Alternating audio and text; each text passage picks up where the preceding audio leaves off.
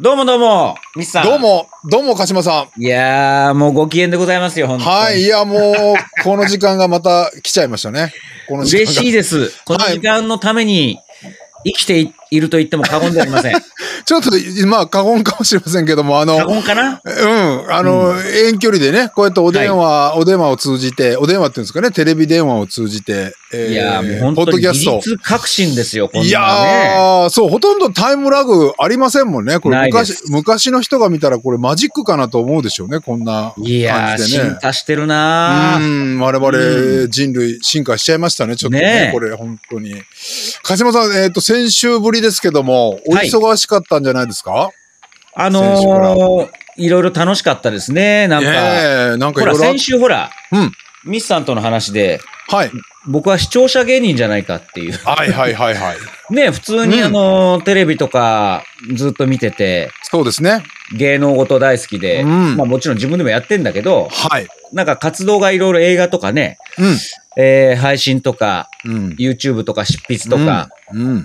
多岐にわたるので、別に芸能界のど真ん中にいるわけじゃないんで、はいはいはいはい。ずっとそのど真ん中にいる人たちを見て楽しむっていう。でも最近たまーにそこに呼ばれて、 まあニュース2 3もそうですけど、そうですね。そ俺のは通なりんで。ですここにいるんだろうっていう不思議な気持ちになるっていう。んうんうんうんうんうんうんだからある意味僕は視聴者を代表していってるんだろうな。そうっていです。うテレビの、その、お茶の間のテ、お茶の間のテレビっておかしいですからね。テレビのブラウン管っていうのも表現もおかしいですね。ちょっとあ の、探検しに行くっていう、ね。そうで。すよね。実際は僕、鹿島さんからすれば、見ていたはずが、そうそですの場に、目の前にいるみたいなことですで、よね。見ていた後も帰ってきて、次の日から普通にその番組見ていますから。そうですよね。なんかね、うベタに聞いたり。不思議な立場で。で嬉しいなって思うんですよね。はいはいはい。でで、これが例えば、ばタレント仕事しかしてなければ、うんまあもうんもちろん、そのテレビ、ラジオに出るっていうのは、うんもう、あの、絶対こなさなくちゃいけないんですけど、そうですね別にそこまで僕今、ね、ありがたいことにガツガツしなくてもいい、うんうん興味の対象は多岐にわたるので、うん、そうですね。だから一方で逆に呼ばれたら、うんあ、じゃあお邪魔しますっていう、なんか、そうですよ。今までにない、うん。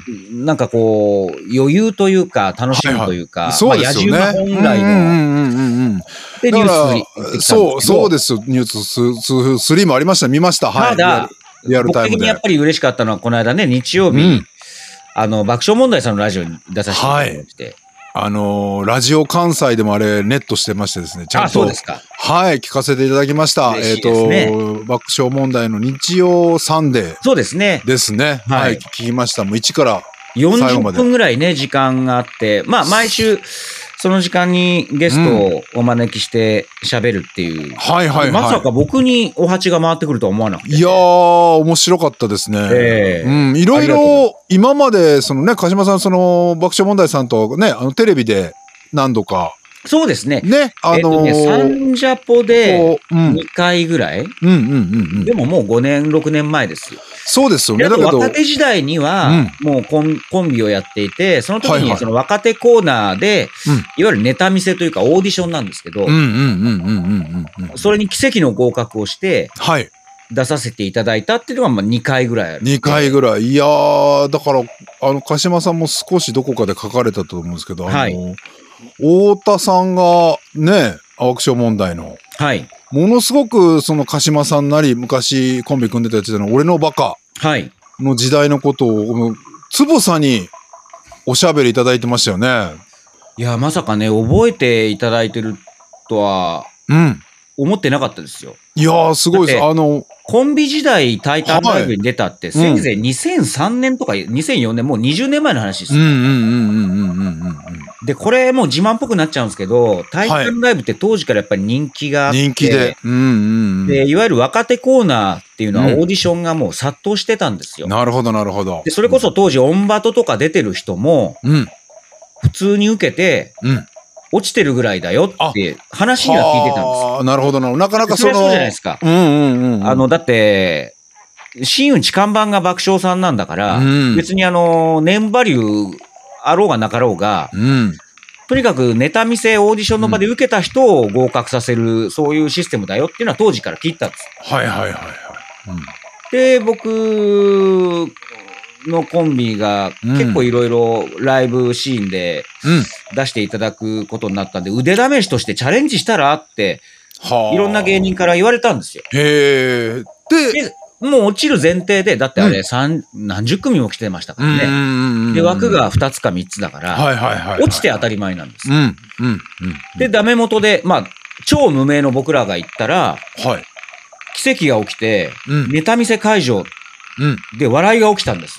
なるほど、なるミスほさど。んにご説明すると、はいいはいわゆる芸人が、うんそのネタを見せる、ネタ見せオーディションっていうのは、うん、基本笑いは起きないんですよ。うん。なるほど。あのそんな密に室の会議室で、うんうんうん、ライブのなんかプロデューサーとか、うんなんか偉い人が、じゃあうん、これか何ら人、かね。うん用意ドンでお願いしますって、はいはいはい。淡々と見て、うんあ、どうもありがとうございます、みたいな。はいはいはい。で、大体のライブによっては、うんそのオーディションを受ける他の芸人も後ろで体育座りで見てるんですよ。ああ、なるほど。そのままいるんですね。もう自分たちの番が終わっても。うんうんも。はいはいはい。もうおるんですね、そこだから当然もうう。壮絶な空気なんですよ。ははは。絶対笑ってたまるかみたいな感 じで。でまあ本だ当けにど、そこで、だからまあ変なし、品定めというか、見られて、いいそやうでつすが、あの、いいやつって人、いい、いいネタが、お、これはいいなっていうところで、その場で決められるんそですね。れがお笑いのオーディションンなんですよ。なるほど。今でもそうだと思いま厳すし。うんうんうん。ピリあピの、リブしッた。チャーブラザーズさんのライブでもだいぶお世話になりましたけど、ああ、そうですか。でもそういう感じなんです。ああ、それが、おで笑いが、そこが笑いが、うん。で、行ったら、うん。思わず受けちゃったんですね。思わず。で、それでやっぱり、タイタンライブ出していただいて、いやー、すごかったじゃないですか、太田でさん。びっくりするのが若手コーナーの中でも僕ら正直キャラはあったので、うん。やっぱりインパクトは残して、うんで、うんそのライブのインエンディングトークとかでも、まあ僕うんほら当時、調教師キャラで無知を持ってたじゃないですそうなんまですよ。あありえないんですけどこれごいやいや、もう、ご存知じゃない方にね、ちょっとそごうそうそう説明がなかなか、そうなんですよ。あのー、これね、じ実際僕も、このラジオ聞かせていたええいただいて、で、あの、お太田さんが、その、俺のバカの、その、鹿島さんが、あのー決め台詞というんですかね、こそうツうですッコミか。まあする理の不尽にね、はい。あの、隣でボケキャラがボケを言うと、うん、突っ込むんじゃなくて、うんその無知をうん、地面に叩きつけて、はい。面白いって言うんですよね。あ、え、そ、それをね、調教師 が、なんか動物を褒めるような感じで。でその繰り返しなんですよ。単純芸なんです よ。それね、太田さんやってませんでした現場そで。う。あの、やってましたよね。このライブのエンディングで、はい。、お前ら、いいなそのネタくれよ、みたいな。まあ、リップサービスですけどえい やいやいやいや。僕らからすれば、うん、初めて行った、うん。よくわからない若手芸人のネタをそこまではいハマってくれてすげえ嬉しいっつって、もうもうそれだけでもう、その日、もう報告で。うん。有頂天ですよ。無頂点。いや、いいですね。でもやっぱり。ね、うん。まあ、今もすごいんですけど、タイタンライブって当時から、やっはい。ぱり、ね、爆笑さんたちテレビでお仕事されてるから、そうですよね。いろんなテレビ局の方が見に来てうんて、うんうん。でそこで受けると、当然、インパクトがあるので、はいはいはいはびっくりしたのはタイタンライブ初めて出て、ネタやっただけで、い。うん。それ、あれ10月だったんですけど、ん2ヶ月後のうん、大晦日のうん。若手新人ライブ番組のオファーが来たんですよ。あ、すごいですね。やっぱ力があるんですね。あれすごびっいですくりしましたねねえいや、それでも今回その20年越しですか、その言ね、ったらね、その覚えて時代いただいてて。ねもうパチンって音がね、ラジオでも聞こえましたよ。あの、太田さんが多分やられたと思うんですけど。で、実はその後ね、あの、うん解散してピンになって、うん。で、サンジャポにも、その、十数年後出てるんですけど、その時は、あうんの、俺のバカの調教師役のあ、僕と、はい別だ、別人だったって思ってたって。そうなん、あの、ちょびひげがね、当時はそのつけてとそうかですそうですそうです確かに、ちょっと僕も何何度かね、ご一緒させて見せ見せていただいたことがあったので。ミスさん実は見てますよね、ガッツリ。見てます。あの、見てますとか、あの、いね、ちょうど、おーその出会った頃っていうんですかね、まあもちろん、はいバチョコの胸さんとかと経由して。で2006年、7うん年、8年ぐらい。はい。僕、その T シャツラボサミットって、はいそのね、あの、ハードカチョコレートが主催のあれ、もう普通に友達として初めはい遊びに行ってって、お手伝い、ボランティアでしてたんです、うんその時に初めて多分、鹿島さんステージ、あの、うんえっ、と、司会業ではなくて、俺のバカとして、あの、ステージに出最初られてまはしたもうネタのコンビの、そうなんですあ。の一つのグループとして、そうです、ブそッキングうでしてもらってす。ね。そうなんです。実はそこで、多分楽屋裏とか後ろでご挨拶とか多分してたんだろういや、やなっと、ぱり初ね、めだのか頃ら、は。うんコアチョコ T シャツデスマッチっていうか、あの、ラブサミが、はい。サバイバーシリーズが本当にすごくて、これうはんあのー受けた芸人はお、うんお客さんのおひねりをもらえる。そうなんで、ですそれがギャラになるなるっていう。そうなんですそのまま本。うん。当にもう、受けた芸人にとっては天国だし、うん。滑った芸人はこんな恥ずかしいことはないわけですよ。そうなんですよ。そので、それがのもうま本ま当に実力過程で、そう、張り出されますからね。あの、そう。前にで、ねしかもテストの結果みたいに張り出されるし、何 千円、何万円獲得とか。そうなんですよ。うんで、やっぱり、あのープロデューサーの宗さんの目って、うん。本当間違いなくて、うん僕が出てた頃も超新塾とか、はいはいはい。あとザコシさんですよザね。コシさんはもうレギュラーで出てましたよね。そうです。もうそう普です通に出てましたもんね。はい。錦鯉さんとかね。で、その後僕あがの解散してう、ん司会やるようになってからも、やっぱり未知の競合、錦鯉とかを普通にあ鳥にしてましたもんね。そうですそうですもんね。うんうん。いや、本当だに。からやっぱりね、うんムネさんのプロデューサーセンス、視線ってすごいんですよ。うんうんうんうんそうだあと本当にね、あの頃、今はちょっとあんまり聞いたことないです。ちゃんとお笑いのね、ライブもね、好きでやっぱ行ってましたよね。ねそ、のリサーチ、だ一人からそれエンタの神様とスタッフと同じですからね。れねそうそ うそう。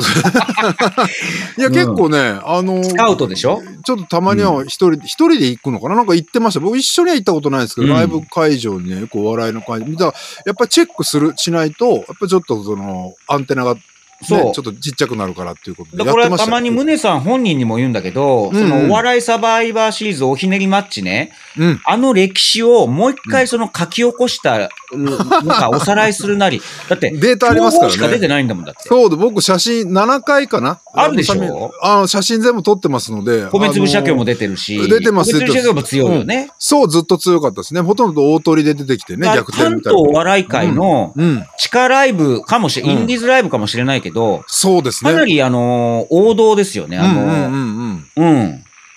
うん。で、やっぱりラジオ今回聞かせていただいてね、もちろんこう、楽しいおしゃべり、今の鹿島さんの話とか、あと、あの、親父ジャーナルの話とか、はい芸人式、えー新聞の読み方で、で、あのね本もね、読んでくださってて。完全に読んでくださってうて、んちゃんとこう、なんていうんですかね、順を追って、本当に鹿島さんのことをこう話しそうそうながそうそうら、だけどやっぱタイタンライブの話とか、あと、最後にね、鹿島さんが、太田さんとそう、ね、あの、太田さんにお伝えした、あの、ライブ見に行ったって、あの、あ伝の、フ説ァのンライのブ。時ね。ね、あの、19歳ぐらい。だから僕僕から見るとね、やっぱりそのラブサミとか、うんそのやっぱ東大阪の、もともと僕ね、出身高槻って大阪なので、その、東京に出て、やっぱ宗さんとか鹿島さんと知り合って、初めてその東京のお笑いライブライシーブン。シーン。ううん。ん、のそういうのを知れて、なんかそれがね、こう、まじまじと蘇え、ね、聞きながら、あーそうですなんよだ。こういうのってちょっと、大阪にいるとちょっと伝わんねえな、みたいなのを、僕はねすごく感じましたこれうん今だと本当に笑い話になるんですけど、はい本当俺のバカで売れようと思ってましたからね。いや、実際、普通にちょっとう売れてたっていうかね、なんそうそか出ら、があのテレビも出られてましたよ正直ね。バカキャラだったから相方が、で僕はその調教師役だったからキャラはあったんですよ。うんうんうんキャラは。キャラは、そうですよね。うんで正直短いネタ得意だったんですうんよ。うんうんうんうん。で、解散直後に、お笑いレッドカーペットっていう番組が始まって、あ俺はあの本当に悔しかったですね。あーこのそう1か分ネタだったら俺ら絶対うんインパクトをつ残せるのにっていう。また、そうですよね。違う、違う道の鹿島さんがいでたしかかももしれません当ね。時、うんその1年前、2年前はうんフジテレビで、登竜門とか、うんインパクトっていう、はいはいはい若手芸人を招いて、サマンさんとか司会の番組もあったわけです。うんうんでそこでちょいちょい呼ばれてたから、はい。もし続けていてパイプがあれば、はい。レッドカーペットにも出れたんじゃないかなっていうのはずーっと思ってたんですね。ねいでやいや、本当に。ああいう短いネタだから、うん僕らだからそういう5分とか10分とか王道のネタ、やっぱ M1 にも出ましたけど、うん。そういうのになるとどうしても3回戦止まりなんですよね。うん。うん。だけどそういいう、まあ、言ってみれば、色物的なうん。はいはいはい。ものだったら強いなっていう自負はあったので、相相方のおかげでね。うんうんうん、で、も、これ、ミスさんご存知の通り、相方がは単独ライブを成功させた後に、はい。あの、次の日、明るく電話かかってきて、はいはいはい。橋本さん、あ昨れ日もはお疲れ様でしたって。はい。行きました、行きました。単独も確か私。で、僕は、うんあの、夢が3つありまして、はい。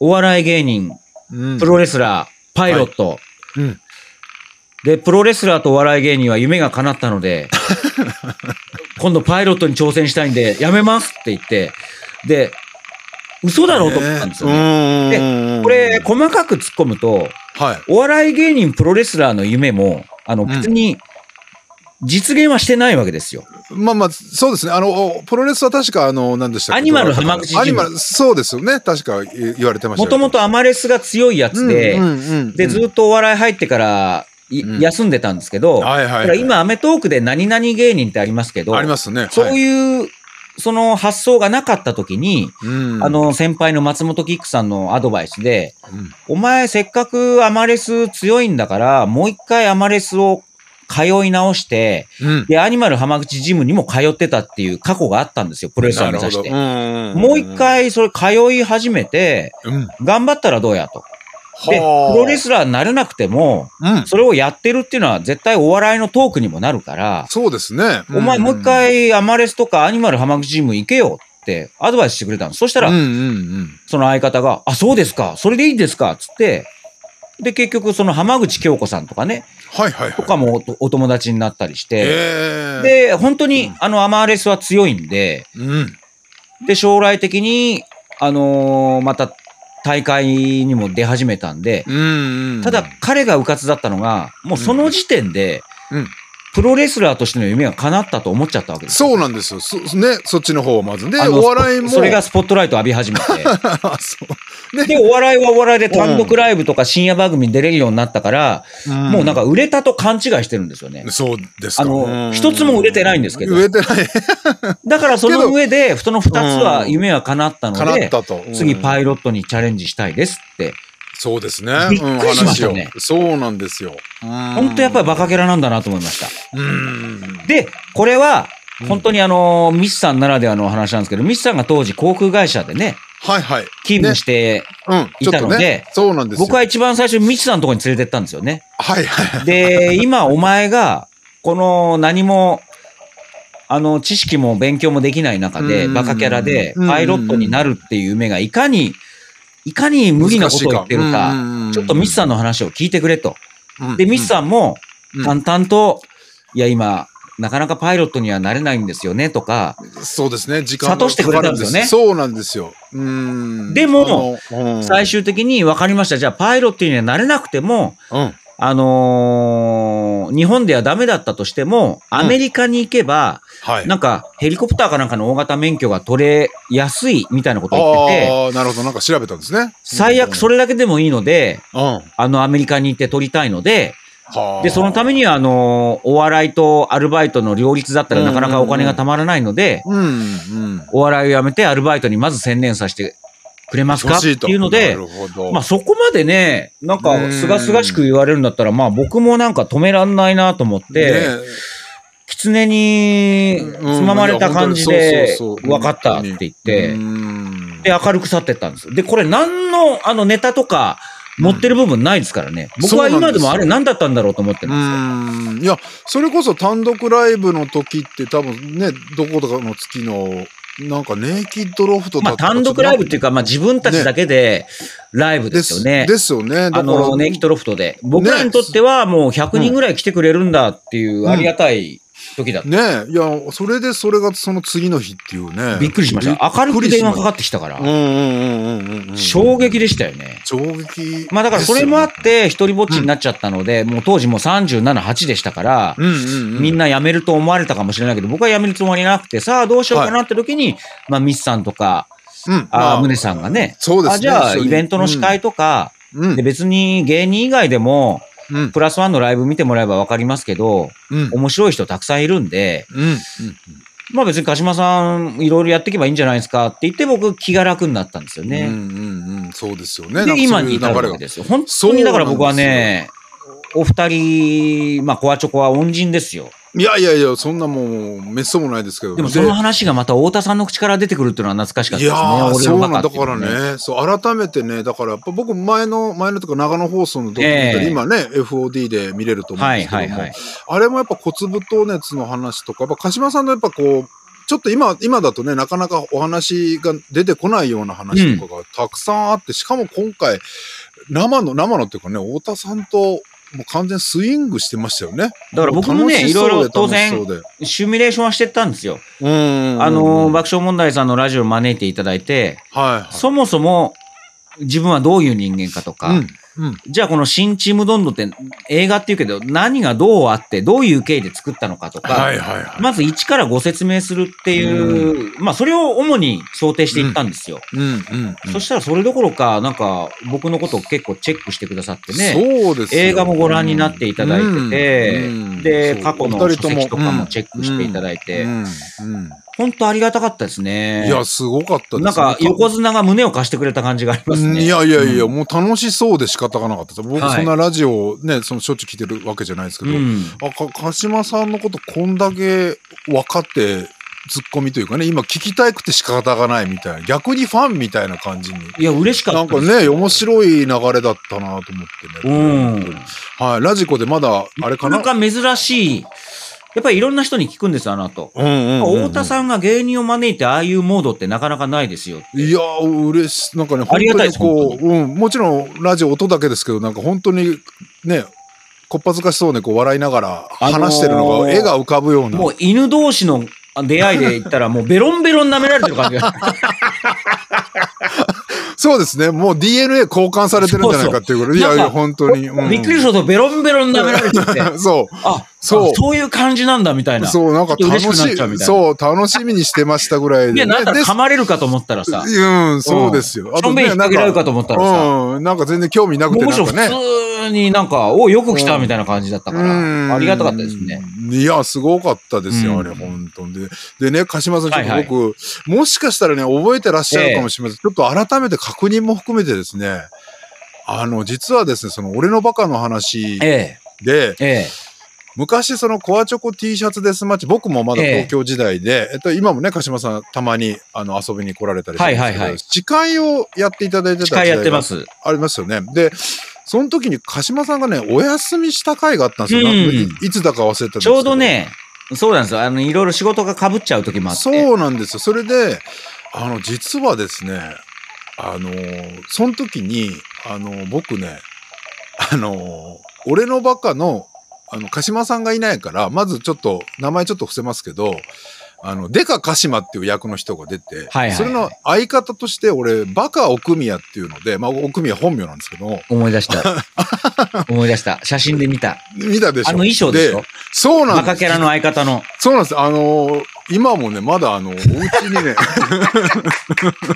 まだね、取ってあリスるっていうトバンドもあるんだ。そう、リストバンドもありますし、嬉しいあなのーそう、あいつ、そういえばリストバンド、あーそう。そうなの、相方のこのそう衣装、あのこ、れ。ローマ時代の兵士みたいな衣装があるんですそよ、うでね。す、そうでです、そうです、そうです。うんローマ時代、ここね、こうちょっと革っぽい感じの。そうそうそうこれをね、ずーっと私、そのから、着させていただいてそう。から。ローマ時代のの力持ちみたいな衣装で時に。すそよね。うなんです。それも、こうね、ずーっと実はあれこねの、うわー。あのー何回か引っ越しは重ねてそういるえばんですミけど。スさん着てたわ。そうなんで、それで、そのままね、私持ってるんですよ。うわー。それいつかいるんじゃないかなと思って、はい一応、探してなかったってなったら困るので、はい。あのー一応お伝えしときたいと思って、い今。つかそれ、人前で着ましょう か、ミスさん。そうまあでもしすくね。は、ずーっとだったらあれだけど、そのお召し替えコーナーで。おめ、そうですね、一瞬だけで衣も、装替えね。コーナーで一瞬。そう。なんか一回、本当に見てみたいっていう人もいると思うんですよね。実際、みまだみ、ね、俺のバカ知らないっていう人もいるかもしれませんので、例えもしかばした、らね。じゃあこれなんか遠距離おじさんで、僕とミスさんも今ずっと遠距離で話してるじゃないですか。はいはいはい。でうんこれが例えばね、もう年に、なんか七夕じゃないけど、はいはい、一直回だでけ会えね。るイベントをや って、お客さんをお招きして、はいはいはいはい。で、そういう衣装も見せるみたいな、そういうのもいつかの夢としてはいい、そうです。ね。いそうなんです。だからこれ写真とかあげませんけどね。こういや、これがいうのをね1年後なのか実は2年後なのか、わかんないけど。わかりませんけどね。なんかのそういう直でお話しする記回念でもね。。そう、そうです。やりたいですね。近距離おじさんをね、ちょっと。そうです、そうです。まあ近距公離開し、近距離普通の居酒屋だけどね、もう ね。あの公開、おじさんたちがたむろしてる感じのね。公開収録であんまりそうそうそうそう変わり映えもしないっていうね。なんかそやんりなたのいもですね。ね、やってみたいなと思う。じゃあそれをね、ちょっとずっと伝え漏れがいあやー、るなと思って。俺あの写真覚えてますよ。あ、本当ですミかスそうさん、なあんですよ。のー、衣装をそのままそうなんですよ。持って作ってね。いただいて。いやいやいやいや、それでね、それでもうずっと私、大阪まで。だって当時、あんな衣装着てる若手芸人がいないでしょ い。やいや、いなかったです。いなかったローマの兵士みたいな。だからやっぱりキャラはあったんですよ、彼のね。そうですよね。うん。そうなんですよ。だからねうん。ねあれ続けたらどうなのかなと思いきや、でもそれはうんうんうんよく最近ほら、世界、もう一つの世界線とか、ね。はいはい。よありがちです。ありがちとか欲しいですね。ーよくありますね。ありますけうんど、映画でね。まあ、よくそれ考えるんですけど、まあまあ、でも、はいはいそうは言っても、今が一番の正解なのかなとは思いますよそう、な、何がしね。そうそうなんだかんだ言ってそういううん、うん。いやー、ね、まあまあ、その、キキャラっていうよりはね、今の鹿島さんって、もう血に足ついてって、、まあ、なんか好きなこととをやる。本当にね、そうそ自うそう由そだうとか好きなことやれてるっていうう。ん当時はやっぱりね、うん自由ネタっぽいこともやってたんだけど、うんでもやっぱり、バカキャラっていう相方のキャラがやっぱりまず、あの、そう偉大だったから、あ、そうですそね。れに合わせたネタを作ってたんですよね。だかはいはいら、はいはい。テーマ、喫茶店とか、はいはい、はい。コンビニとか、まあ、普遍的なテーマですよね。そうですよね。で、それを、こう、どうやってたんで変えていくか。ねそうですよだね、から僕はやりつつ、なんか、100%は発揮できてないなっていうジレンマあったんですけど、あ、はいはい、はい。まあでもそれはそれでコンビだからね、うんどっちかが何かを曲げないといけないから、合わせないといけないから、まあ楽しかったんですけど、ねいやいやいやまあだから今は本当本当に好きなことをやらせてもらってますよね。うんうん。なんかあの当時テレビとかテレビとかね、ええた多分深夜帯のやつとかでゲストでこうスポットで出られてなんかこう扉が開いて扉がパッて閉まるみたいなんで、うん。ありました、あり勝間まさした。あんがねりやまっしたてましたよねそなれんか今それそれそれそそうそうそれとかね思い出しながらねそうそうそうそう本当にいい回だなぁと思いながらね聞けてれ。あれが登竜門かかな、フジテレビのね。あそうですか、うんなるほどなだるほからどいろんなやっぱりりすごい人出てましたよ、当時ね。うん。いや、だから今年は本当に鹿島さんのこう振り返るとか、まあいろいろもちろん仕事も順調だと思うんですけども、いよいよあれですかね、本があの告知も少しされてましたけど。あのー今年また本を出すんですけど、はい。うわ、猪木さんいいんにですつかいての本、アントニオ猪木。はいはいで、タはい。イトル今までずっと、もうね、潜水艦のように直前まで秘密にしてたんですけど、いいんですか今日この収録してる時に、あの、直前に双馬車に行って、はい出来たての本をもらったんですけど、はわー、すごい。私、画面でちょっと見てるんですけい、ど。ミツさんにもおわ送りします。タイトルーあが、ああ、りがとうございます。教養としてのアントニオ猪木という。うん。大きく振りかぶったでしょうわー、いいですね。で、いいんですよ、これ。超鹿島。うん。猪木が大好きだった。でも猪木のことは分からなかったっていう。ああ、いいですね。要は、これ、もうここいいでですね、、はもう最初に言っちゃうと、、うん。教養としてのアントニオ猪木ってなんで大きく振りかぶりすぎだよ って、多分お叱りも来ると思うんですけど、はいはいはい。でもこれはいや確かにまあまあまあ僕の、その最近うの教養としての〇〇っていう教養本ブームってなんか多すぎませんかっていう。まあ確かに、なんかで一個、どれが一番初めか僕も知らないんですが、はなんかあるんでしょうね。ねえ。で、なんかそれさえ読めば、うん、なんか一丁上がりみたいな、はいはい。最近なんかコスパとかタイパとかいう言葉ありますけど、ありますね。うん教養っありてますそんな簡単に摂取できるもんなのってねいう。そうなんですよ。僕のささやかな抵抗のなるほど。本なんです。うまわあもちろん僕もね、これ教は養としてのプロレスって出してるんですけど、はあいれはあれ、で別に、これを読めばプロレスがわかりますよっていうんじゃなくて、うん。なんかこう長い時間見たけど結局わからない。でもそれが面白いっていう意味の教養っていう意味で出したんで、うん。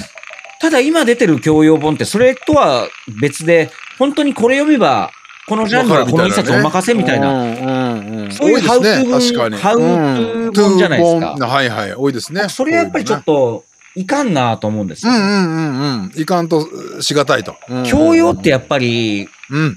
分かんなかったり、悩んだり、もがき苦しんだり、そうでずすね。ーっと無駄な時間を過ごして、うん。でもなんか分かりかけるっていうのは教養だと僕は思うので、僕もそう思いますね。だからこの教養としてのアントニオ猪木も、猪猪木のことを語ってるんだけど、結局猪木って分からないよねっていう面白さについて、ほぼ語ってます。あ、いいですね。で、ある種テレビ論、メディア論でもあるので、はいあはいの、プロレスとか猪木に興味がない人でも面白く読めるようにはなってますんで、わあ、これは楽しい。もう、あれですかもうすぐ発売10してる。月18日ですから、あだからこ今れ日がこれ木曜日ですか明ら日約1週間後に発売で。わあ、じゃあこれは書店に走るか、アマゾンに走るか。い、やーこれ楽しみこれは、ね、はい。自信あります。教養としてのアントニオ。オ猪いやーまた忙しくなっちゃいそうですね、これ、鹿島さん。木。ねで、これもね今風で、教養としてのアントニオ猪木、お前に何がわかるんだって、ほら、見てない人ほどそういう、そうでなんすか、うん。ありそうわじゃかなりいま、ですすわか。かります。うん。でも読んだ人は、あ新教一郎養としてのアントニオ猪木ってこういう意味なのねって、 あー読んだ人こそわかるっていう、そういうなのるをそうですよ実ね。はうんあの、じれったいけど、そういうう、んちゃんと読んだ人はわかるよっていう仕掛けもしているので、ああ、いいですね。ある意味こああ。いいでれ、本当にリテラシーが問われると思います。すねわあ、じゃあもしかしたらサイン会とかもあったああら、サイやりンたいで会すとねかね。ねんそういうのとかね。今日もだからあるか双葉社で150冊サイン本入れてきましああ、いいです。楽しい。これからもだから遠距離行事さんもやりながらですね、のそう鹿島さた。んのだからこれねもお話し誰うか、んどなたか書店の方聞いたら、あの、ね呼べ誰ばか、呼ばれればすぐ行きます。ね、しかもまあなんか、また、新ちむどもんどもね、地方そ行うです。かれたりとかも決まれてみたりなので、ね。だから別に大掛かりなサイン会とかうん開かなくても、うんちょっと、この有楽町なら有楽町にこういう本屋があるんだけど、来てサインうん本5冊、10冊入れてくんないとかだったら、もうすぐ行ああきいいまですすよ。ね。あ、ぜひもこうれ、そういうあフッのお便りトワークのそう軽さっていうのも猪木イズムなんで、ね、あの、お便りもなかなかね、溜まってるんで、ちょっとあ紹介、そろそろ紹介お便り紹介しな会きゃもいしけなないい。ですね。ね、どっかでしなきゃと思いながら、ちょっとまとまってないんですけども、はいぜひ、お便りください。わかりましたね、そうねあの、プチカシマさん呼びたいっていもうとにか声もくね、猪木さんっていうのはは誤解されてなんぼだし、誤解されてから、そうじゃねえんだこの野郎っていうエネルギーがすごかったから、僕はそのまんま猪木さんの、をこの本で売っていく、はい。なんかモチベーションにしたいなと。うんうんうんうんうんうん。いや、これ楽しみですよ、本当に。まあだから来週はもう発売週なので、そうなんまですたよ。お祭りになると思います。ねえ、またちょっと来週もそのはい続編といいますか、お話聞けたらなと思いますので。よろしくお願いします。ねえ、あの、お便り会もまたやりましょう。やりましょう、やりましょょう、近いうち。年末スペシャル、あはいお酒でも飲みながらやりましょう、やりましょあう。りがとうございました。ありがとうございました。ありがとう